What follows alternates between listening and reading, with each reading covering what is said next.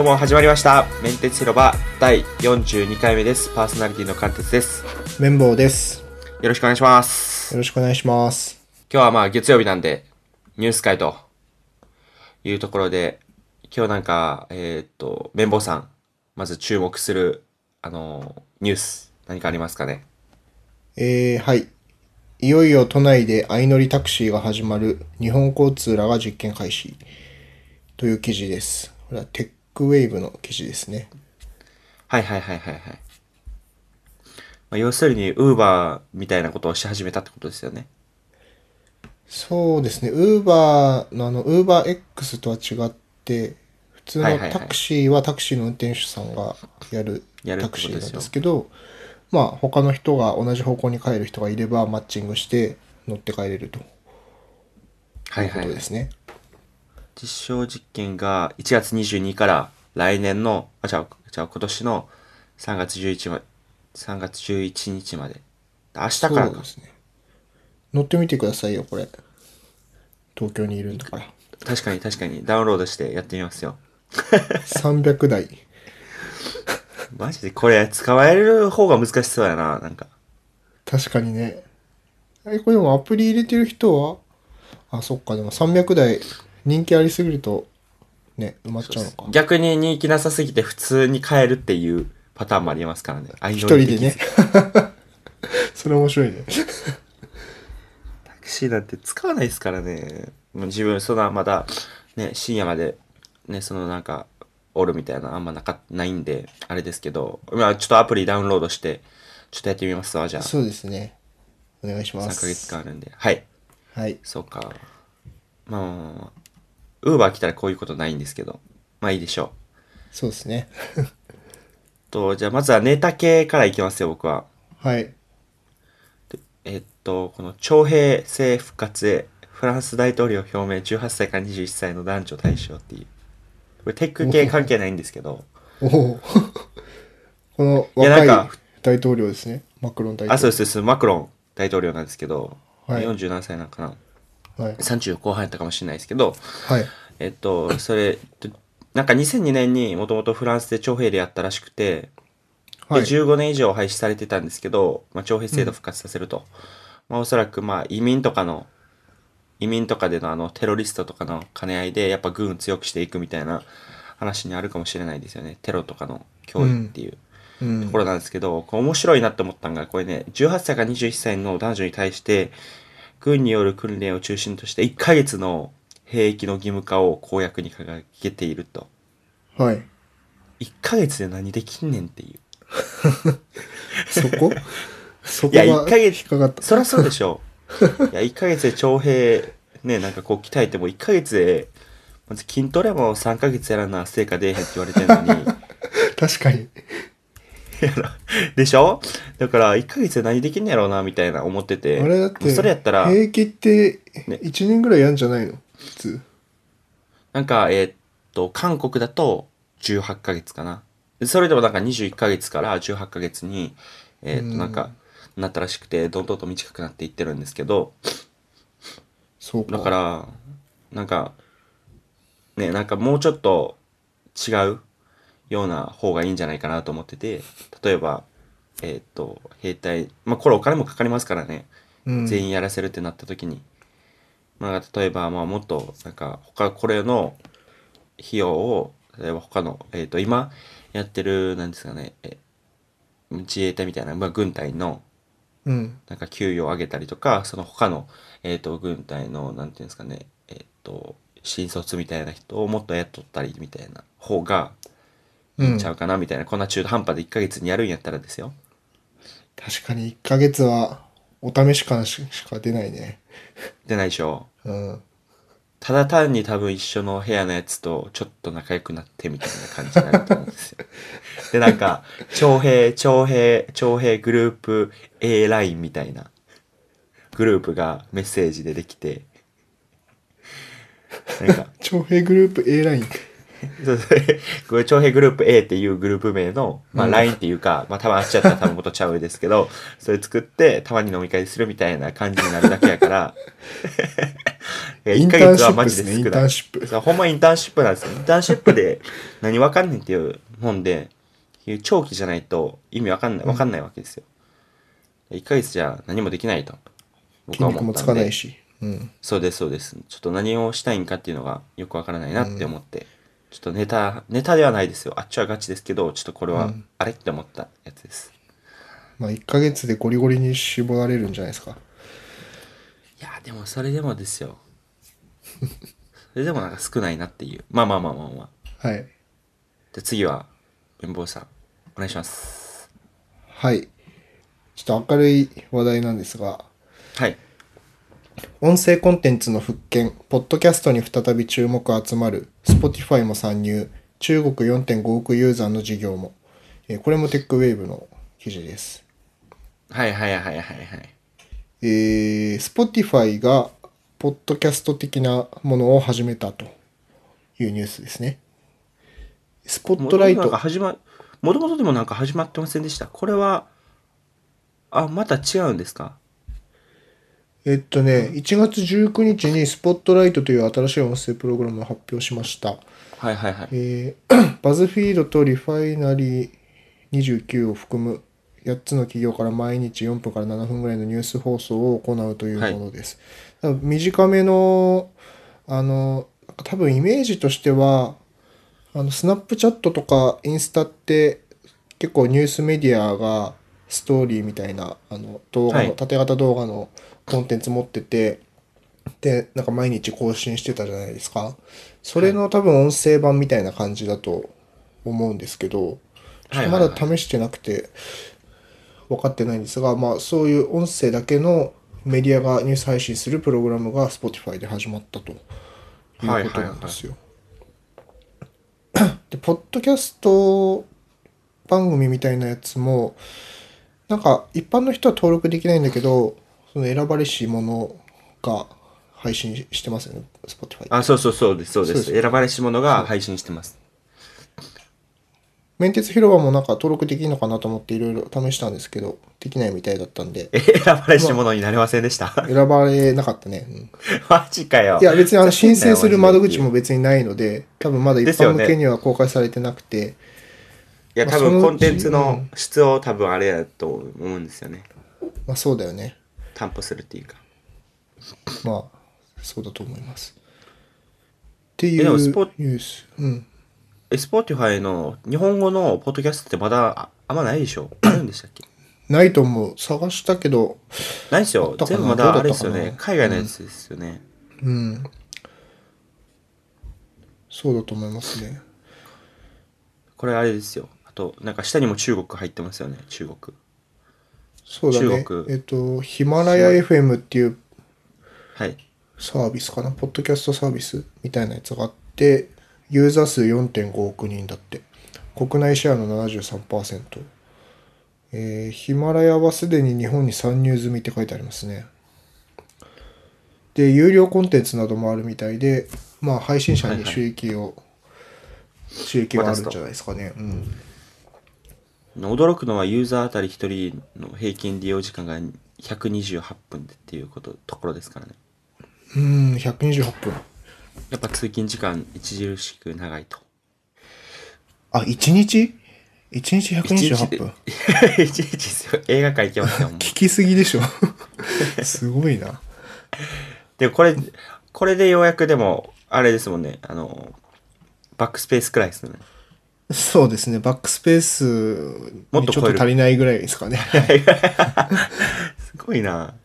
それすごいですよ。はいちょっとそうですね。これは、うんまあ、いいニュースであり、やっぱ、ね、自分たちがこのところに参入できるように頑張りたいなっていう。そうですね。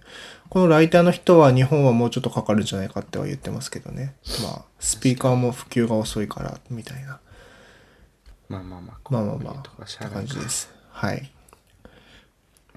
と、じゃあ、僕はじゃあちょっと、テック系、テック系っていうか、あれですけど、アマゾンが、えっと、プライムのメンバーシップフィーを18%値上げと。これ投資家目線では大歓迎っていうやつです。これあアメリカのやつですねあ、そうです。アメリカのやつですね。はい。この、えっと、月会員の、人があの10ドル99セントから12ドル99セントで値上げすると。うん。でも年間の150、あ年間では156ドルになるけど、年間は元々のやつがもうちょっと安いんかな。で、それは変わらないっていう。だからまあ、おそらく月単位から年間への移行をそそのくみみたいな。あ、じゃあじゃあ、えーそうですね。まあ年間で契約してる人を増やしたいってことですよね。増やしたいということで、はいこれやってると。でもこんなんもう、絶対大会するわけないじゃないですか。そうだね。もう基本的に。もうだから、すごい、なんていうんですかね。まあ、こんな強気の、まあ、2ドル上がるってことは、年では、まあ、2400、3000円くらいか、今やったら3000、約3000円くらいなんで、で、なんか他の多分サービスやったらあんまり多分値段上げるってあんま踏み切れないと思うんですよ。そうだね。下げるのは簡単やけど。やけどこれはもう Amazon が、もうね、ん俺らはインフレやぞという かのごとく上げてるから、まあネットフリックスも、もう上げるじゃないですか、上げるときって。うん。いやもう、出ていかれんやろ、お前らみたいな感が強くて。いやまあいいコンテンツやし、いいサービスやから、それはしゃあないんですけど、まあ、これなんかすごいなっていう。まあ普通に年間契約に変えると思いますね。はい僕も自分がもし月額で、月額の人だけ上がるよって言われたら、年間にするしかないですよね、もで、今これ156ドルじゃないですか？あ、違う。えっと今、アメリカのアマゾンだと100ドルくらいなのかな？多分1う。万月1000円くらい。10ドルぐらいだったもんね。うん。そうですよね。ですよね1万1000円ぐらいだと思う。え、で、今、えっと、日本であると5000円ですけど、それ1万1000円になったら、綿棒さんどうします？アメリカのにあ合わせますって。日本のなったら。プライム、はいでも年間1万1000円でしょ？はい。ああ、払うよね。払いますよね。払いますよね。しょうがないよね。ねまあ、だからすごいなっていう。2倍にしても大丈夫っていう。だって今後どんどん Amazon のサービス増えていくしね。確かに。日本の Amazon もだって上がるってずっと言われてるけど、まだ最初のままだもんね。年間費用。ああ。なんでなんですかね。まあ、楽天とかのところのうん。値段とか、他のところと同じようなサービスの値段設定を見て、その市場によって変えてるんやと思うんですけど。うん。まあ、案外日本でも楽天まだ使ってる人多いですよ、全然。楽天多いね。なんか楽天ポイントとか楽天ペイ使いますってお店がすごい増えたしね。ですよね。うん。圧倒的営業力やな。Amazon プライムのあの、ゴールドカードはいはいはい、作るはい。となんか Amazon プライムの年間費用含め含まれててでなんかすごいお得みたいですねえ、でもなんかあれね、何枚以上使ったらゴールドの方がいいんですよ、Amazon で。8万使うとゴールドの方がいいいいみたいなの書いてたと思います。あ年間8万使うと？はいはいはい。で、Amazon で全部年間8万か使いそうで使わないんですよね。Amazon で8万って。ああそうかまあ Amazon そうだねすごい大きな買い物ってあんまり Amazon でしないかもしれないねですよね。いやでも今回僕引っ越しでベッドとか机とか全部 Amazon で買いましたよ。全部 Amazon で買ったの？全部 Amazon で買いました。もうめんどくさいんで。お店行くのもめんどくさいし、えベッドってちゃんと届くの？届きますよ、ちゃんと。へえいや、届かんかったら終わりでしょ。訴えてま。自分で組み立ててじゃああ、そうです。組み立ててってことです。うんだまあまあまあまあまあ、ちょっとそういう話ですね。はいえー、ではですね次行きましょう。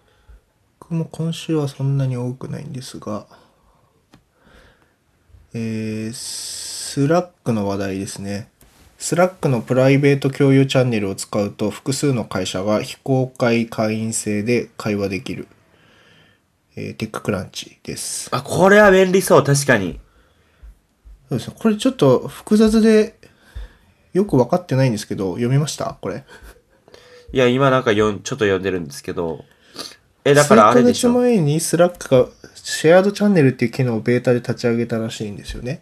はいはいはい。で、えーまあ他の会社の人を、まあゲストみたいな感じで入れて、入れで、まあ、そのチャンネルの中だけで他社の人と喋れるみたいなあのチャンネルがベータで公開はされててそれの Private Shared Channel っていうプライベート版が、えーベータで立ち上がったとはいはいいう。ことなんですよ。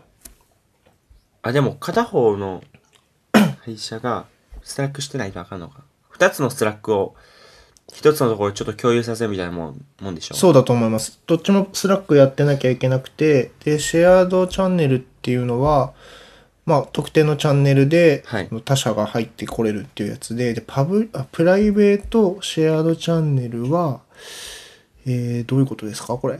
えー、と、フリックと下の図でお分かりだろうって書いてますけど。まあ、読むと、えー、どこを読めばいいんだ？読んでから紹介しろっていう話なんですけど、いやいやいやいやいや。まあ、共有チャンネルだけれど、招待制で文字通りプライベート非公開だ。この機能は2つの企業が合併とか買収とか投資とか周りに知られたくないことを議論するのに適しているだろう。招待されていない社員はそんなチャンネルがあることすら知らないし、その内容を検索に拾われない。しかもこのプライベートチャンネルは会話のどちらか一方だけをプライベートにすることもできる。例えば合併の話は両社でプライベートにし、法律事務所との話は会社側では全社公開、法律事務所側ではプライベートにできると。はいはいはい。ああ、なるほど。じゃあ、法律事務所と話してるときに、えー自社側では法律事務所との会話は全員に見れるようにしていて、で、法律事務所側のスラックでは関係者しか、担当者しか見れないような見チャンネルが作れると。おおこれは便利なのか？便利そうだね。スラックで、えっと、その会社が、えっと、そのメッセージアプリとして使ってたら僕は便利だと思うんですけど、まあまあ日本やとまだやっぱりそのネット系の会社ばかり入れてるんで、大企業とかは入れてないから、いや、これはなんか、その、そね。まあまあ、スタートアップ同士とかの、えっ、と、コミュニケーションとか、ね、なんか、はまあ、ハッカソンとかのわかんないですけど、なんかイベント、大きいイベントするぞってなった時に、うんいちいち新しいスラック作らずにっていうことができると。便利ですわというはい。なんかこう設定間違えて大変なことになりそうな気はしますけどね。まあ、それはもうちょっと複雑になりすぎてる感じがしますけどね。確かに。まあ、これは確かにもっと、はいまあ日本では、まあ品川駅で前、うんあの、スラックが、えーっと、何ですか、デジタルアーカイブっていうんですか、あの、駅とかの画面とかで広告とかガンガン出デしてたんジタルですよ。サイネージ。あ、サイネージや。はいデジタルサイネージ。デジタルサイネージで開けてバーってなってたんですよ。うん。で、それで、もうスラックがガンガンもうなんていうんですかね、もう品川なんで、まあまあビジネスマンも多いんですよ。うん。品川で広告出すんだね。へそうです、そうです。もう、もうそのもうマジであのあれですよ。改札前のえ。うん。道、ぐわーって全部制御するみたいな画面が全部、スラック。あああ、あの道か、品川駅の。あの、そうです、あの道です。縦型のディスプレイがずっとああ、そうです、縦型のデ50メートルィスプレイの置きぐらいに置いてあるやつ、ところね。それです、それです。すごいね、それですよそれは。だから、大手を取り込みに行ってんのかなみたいな。まあまあ、スーツの人多かったんで。うん。いやー、なんだかんだ言ってもやっぱスラックは進んでますよね。いや、それはスラックは進んでますよ、マジで。だからぜひ、はい。なんか皆さんも使ってほしいなっていう。まあこれは第5回目かな。それくらいのところで言ってるんで、ぜひお願いしますと。はい。お願いします。で、えっと、じゃあ次僕いきますよ。はい。と、ネット利用が新聞を上回るっていうやつです。これはね、共同、共同通信っていかな？これは。お。共同通信なのかな、で、えっと、ニュースをインターネットで読む割合の人が71.4%となり、68.5%だった新聞の朝刊を初めて上回ったことが、新聞通信調査会うんを実施した2017年の世論調査で分かったと。メディアのし、でも、その反面メディアの信頼度は新聞、NHK、民放、ラジオが前年度より微増した。はい一方、ネットは低下した。っていう話ですね。今ま、はい上回ったんですね、初めて。初めて上回ったっていう。感じなんですけど、え、綿棒さんはニュースは何で見てるんでしたっけ？ニュースは ネットですよ、基本。ネットですよね。え、新聞とか撮ってないですよね？新聞取ってないね。うん、ですよね。いまだに新聞のあの、読み方がよくわかんないもん。次どこに行っとるんだ僕もないですみたいな。うん。あ僕もないですね、確かに。うん。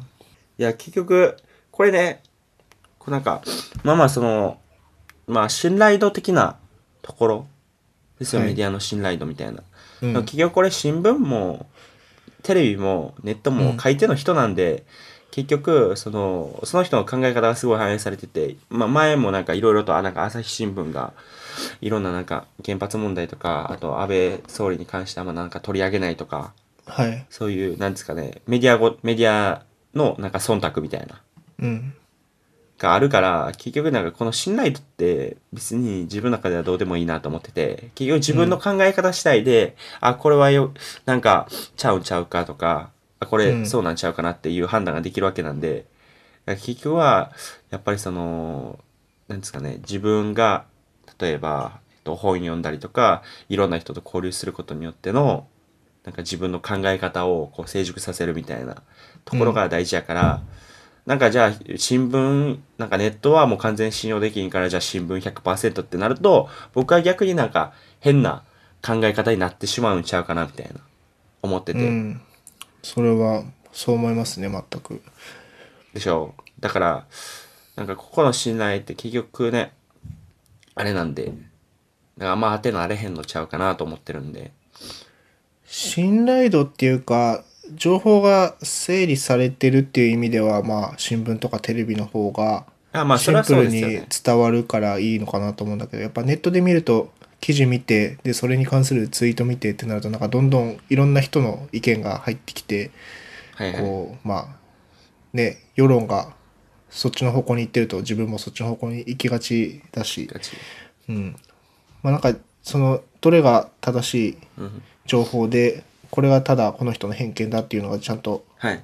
区別できる人はネットで見た方が、まあ、手軽だし、いいんじゃないですかね。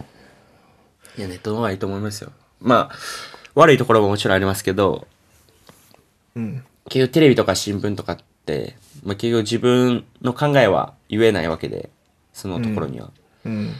ら議論を重ねるっていうところだと、やっぱインターネットはすごいいい場所なんちゃうかなとは、はい。まあ思いますっていう話でした。なるほど。はい。はい。じゃあですね、次。えー、Google の新しいクラウドサービス、コードを一行も書かずに画像認識を可能にするクラウドオート ML が登場。えー、これがテッカブルの記事ですね。これなんか見ましたね。これは画像の機械学習をコード書かずにできるってことですね。はいはい。はい。で、僕、玄関にウェブカメラを設置してて、あれ、あれがないんですよね。インターホンに、あの、画像、画像というか、あの、あれですよね。カメラないからでしたっけ？そうそう、インターホンにカメラないから、まあ、何が来た、誰が来たのかわからないから、まあ、ウェブカメラ置いて、ラズベリーパイくっつけて、3980円のファイヤータブレットで玄関の映像を見てるんですけど、はい。で、なんか、こう、Fire TV をずっと画面つけて画面表示し、あの、玄関表示してるのも、ちょっとだるくて邪魔くさいので、なんか、その人が来た時とか、例えば特定の、これは大和さんが来ましたとか、佐川さんが来ましたとか、NHK が来ましたとか、そういうのを判別して、なんかアプローチに画像付きの通知で飛んできたらいいなと思ってて、ずっと。で、その矢先に、これがのニュースが来たので、これは使ってみたいなと思って取り上げました。はいはいはいはい。これは確かに。うん。結局そういう感じで使うか。そうか。普通でも、エンジニアとかおらんような会社でも使えるようにっていうところもあるんですかね。そうですね。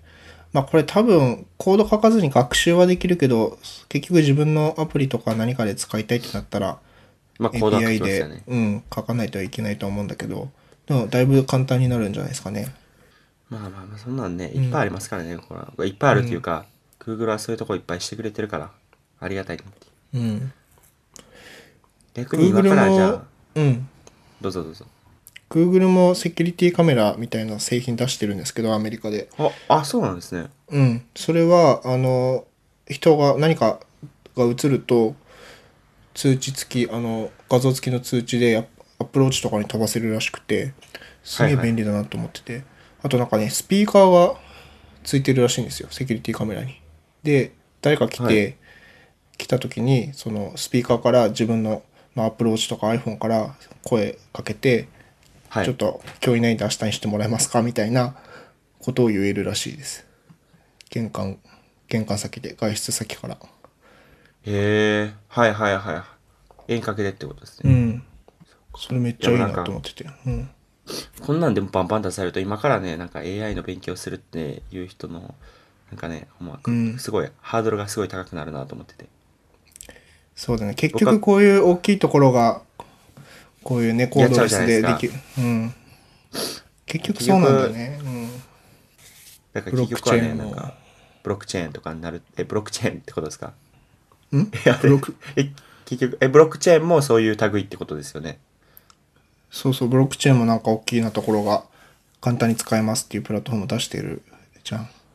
まあまあそうですよね。まあそうなりますよね。だから結局、てか結局それの使い方とか、新しいなんか組み合わせてのビジネスみたいなところが結局その新しいなんかスタートアップとかそういうところやるしかなくて、やっぱこういう大きいところガーンってやるっていうのはやっぱ難しいし、ね、なんか iPhone とかもイノベーションって言いますけど、アップルもやっぱでかかったじゃないですか、言うて。うん。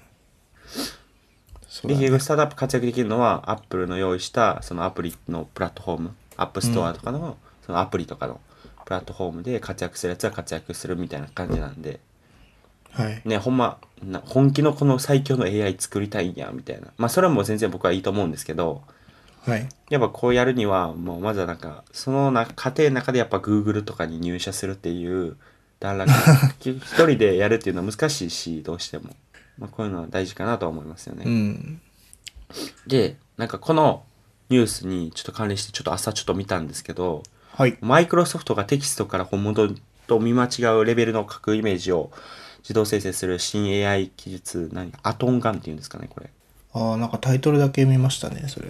なんか送りどういうニ。ュースですか？うん。と、なんか今までって逆やったじゃないですか。イメージから出して、例えばそれは何かっていうテキストを出すみたいなんてある、あったじゃないですか。これは猫ですみたいな。うん。逆なんですよ。例えば、黄色い体で黒い翼を持ち、短いくちばしの鳥って記入すれば、イメージを作り出すっていう、おー。みたいな AI の技術ですよ。だからキャプションからイメージっていう。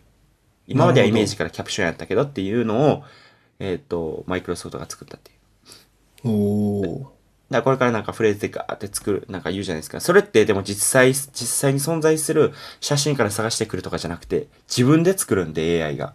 うん。だから実在しない鳥な可能性もあるわけですよ。わかります？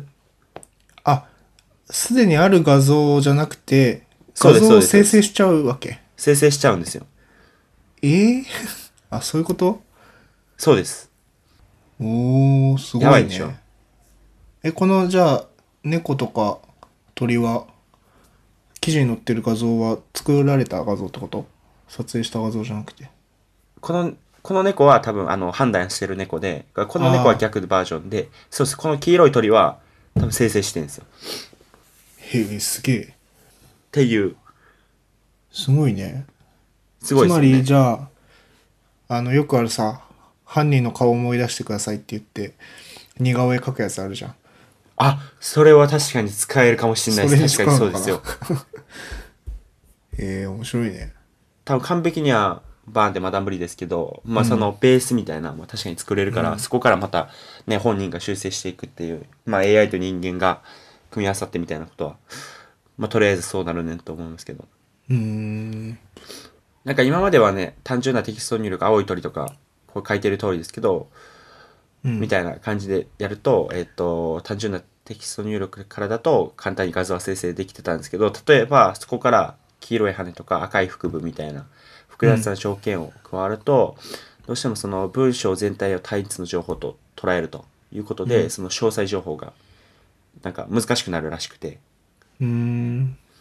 で、そこで、その、新しいやつは、えー、なんていうんですかね、その注意っていう概念、うん。イメージを表現する言葉に細心の注意を払うという行動を参考にして、その人間が絵を描くときに、パーってまずベース描くじゃないですか。黄色い鳥だったら黄色い鳥だけど、青い、赤い腹部とかってなると、そこの注意は払うじゃないですか。